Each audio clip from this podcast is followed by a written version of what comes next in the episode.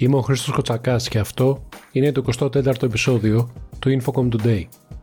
Έντονη αντιπαράθεση έχει ξεσπάσει μεταξύ της Alter Ego Media και της Nova με αφορμή το ναυάγιο μεταξύ τους διαπραγματεύσει, σύμφωνα με πληροφορίες, ενώ το ποσό που πλήρωνε η Nova στο Mega για να φιλοξενεί το περιεχόμενό του ήταν της τάξης του 1 εκατομμυρίου ευρώ ετησίως, το τηλεοπτικό κανάλι ζήτησε 3,5 εκατομμύρια ευρώ, κάτι που δεν έγινε αποδεκτό. Οι ίδιες πληροφορίες αναφέρουν ότι το ίδιο έχει πράξει και ο Αντένα, το συμβόλαιο του οποίου λύγει στο τέλος του μήνα. Κατόπιν αυτού, η Nova ανέστηλε την αναμετάδοση του Mega μέσω των συνδρομητικών υπηρεσιών της σε ανακοίνωση για τον Αντένα ανέφερε πως διαψεύδει κατηγορηματικά όλους τους ανυπόστατους χειρισμούς που έχουν γίνει από τον Αντένα στο πλαίσιο συντονισμένης δημόσιας δυσφημιστικής επίθεσης προς την Όβα όταν αρνηθήκαμε να δεχθούμε τις υπέρογγες και παράλογες απαιτήσεις τους για 3,5 φορές υψηλότερε χρεώσεις και τα δικαιώματα αναμετάδοσης δωρεάν καναλιών μέσω των υπηρεσιών μας. Παραμένουμε θετικοί στην προοπτική συνέχισης της διαπραγμάτευσης και συνεργασίας με τον Αντένα στο πλαίσιο εύλογων και αμοιβαίως συμφωνηθέντων όρων, διαφορετικά θα αναγκαστούμε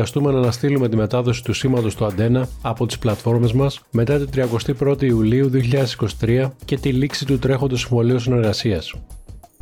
Στο πρώτο τρίμηνο του 2023, οι παγκόσμιες broadband συνδέσεις έφτασαν τα 1,377 δισεκατομμύρια, με ρυθμό ανάπτυξης 1,59% σε σύγκριση με το τέταρτο τρίμηνο του 2022. Σύμφωνα με έρευνα της Point Magic, καταγράφηκε μείωση σε 18 χώρες, κυρίως σε αναδυόμενες αγορές. Ωστόσο, ενώ υπήρχαν διακυμάνσεις στους ρυθμούς ανάπτυξης, η συνολική τάση δείχνει μια σταθερή επέκταση της ευρυζωνικής συνδεσιμότητας. Το μερίδιο του FTTH-FTTB στο σύνολο των συνδρομών συνέχισε να αυξάνεται και διαμορφώθηκε στο 66,7%. Η Ανατολική Ευρώπη παρουσίασε μέτριο ρυθμό ανάπτυξης 0,2% με διείσδυση πληθυσμού 24,8%.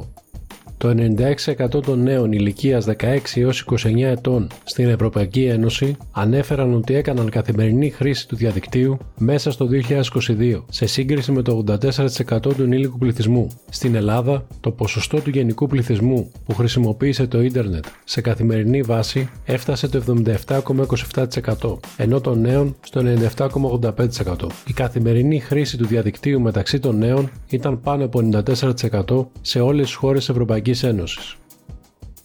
Δέσμη έργων για την προστασία των δημόσιων φορέων από κυβερνοεπιθέσεις ετοιμάζεται να υλοποιήσει το Υπουργείο Ψηφιακής Διακυβέρνησης. Στο πλαίσιο αυτό, η κοινωνία της πληροφορίας έθεσε πρόσφατα σε δημόσια διαβούλευση διαγωνισμό για την ενίσχυση της κυβερνοασφάλειας στο δημόσιο τομέα. Το έργο έχει συνολικό προπολογισμό 102 εκατομμυρίων ευρώ και αναμένεται να προκηρυχθεί στους αμέσως επόμενους μήνες. Στόχος του είναι η παροχή αδιάλειπτης και σε πραγματικό χρόνο επιτήρησης των συστημάτων των υποπτευόμενων από το Υπουργείο Τεσσάρων Σημαντικών Φορέων, Γενική Γραμματεία Πληροφοριακών Συστημάτων, ΙΔΙΚΑ, Κτηματολόγιο και ΕΔΙΤΕ, από εξειδικευμένο και διεθνώς αναγνωρισμένο πάροχο για την πρόληψη και αντιμετώπιση κυβερνοαπειλών η Αμερικανική κυβέρνηση παρουσίασε ένα νέο πρόγραμμα πιστοποίησης για την κυβερνοασφάλεια στο διαδίκτυο των πραγμάτων. Το πρόγραμμα, που φέρει την ονομασία US Cyber Trust Mark, στοχεύει να βοηθήσει τους Αμερικανούς στην επιλογή συσκευών που προσφέρουν ισχυρά επίπεδα κυβερνοασφάλειας.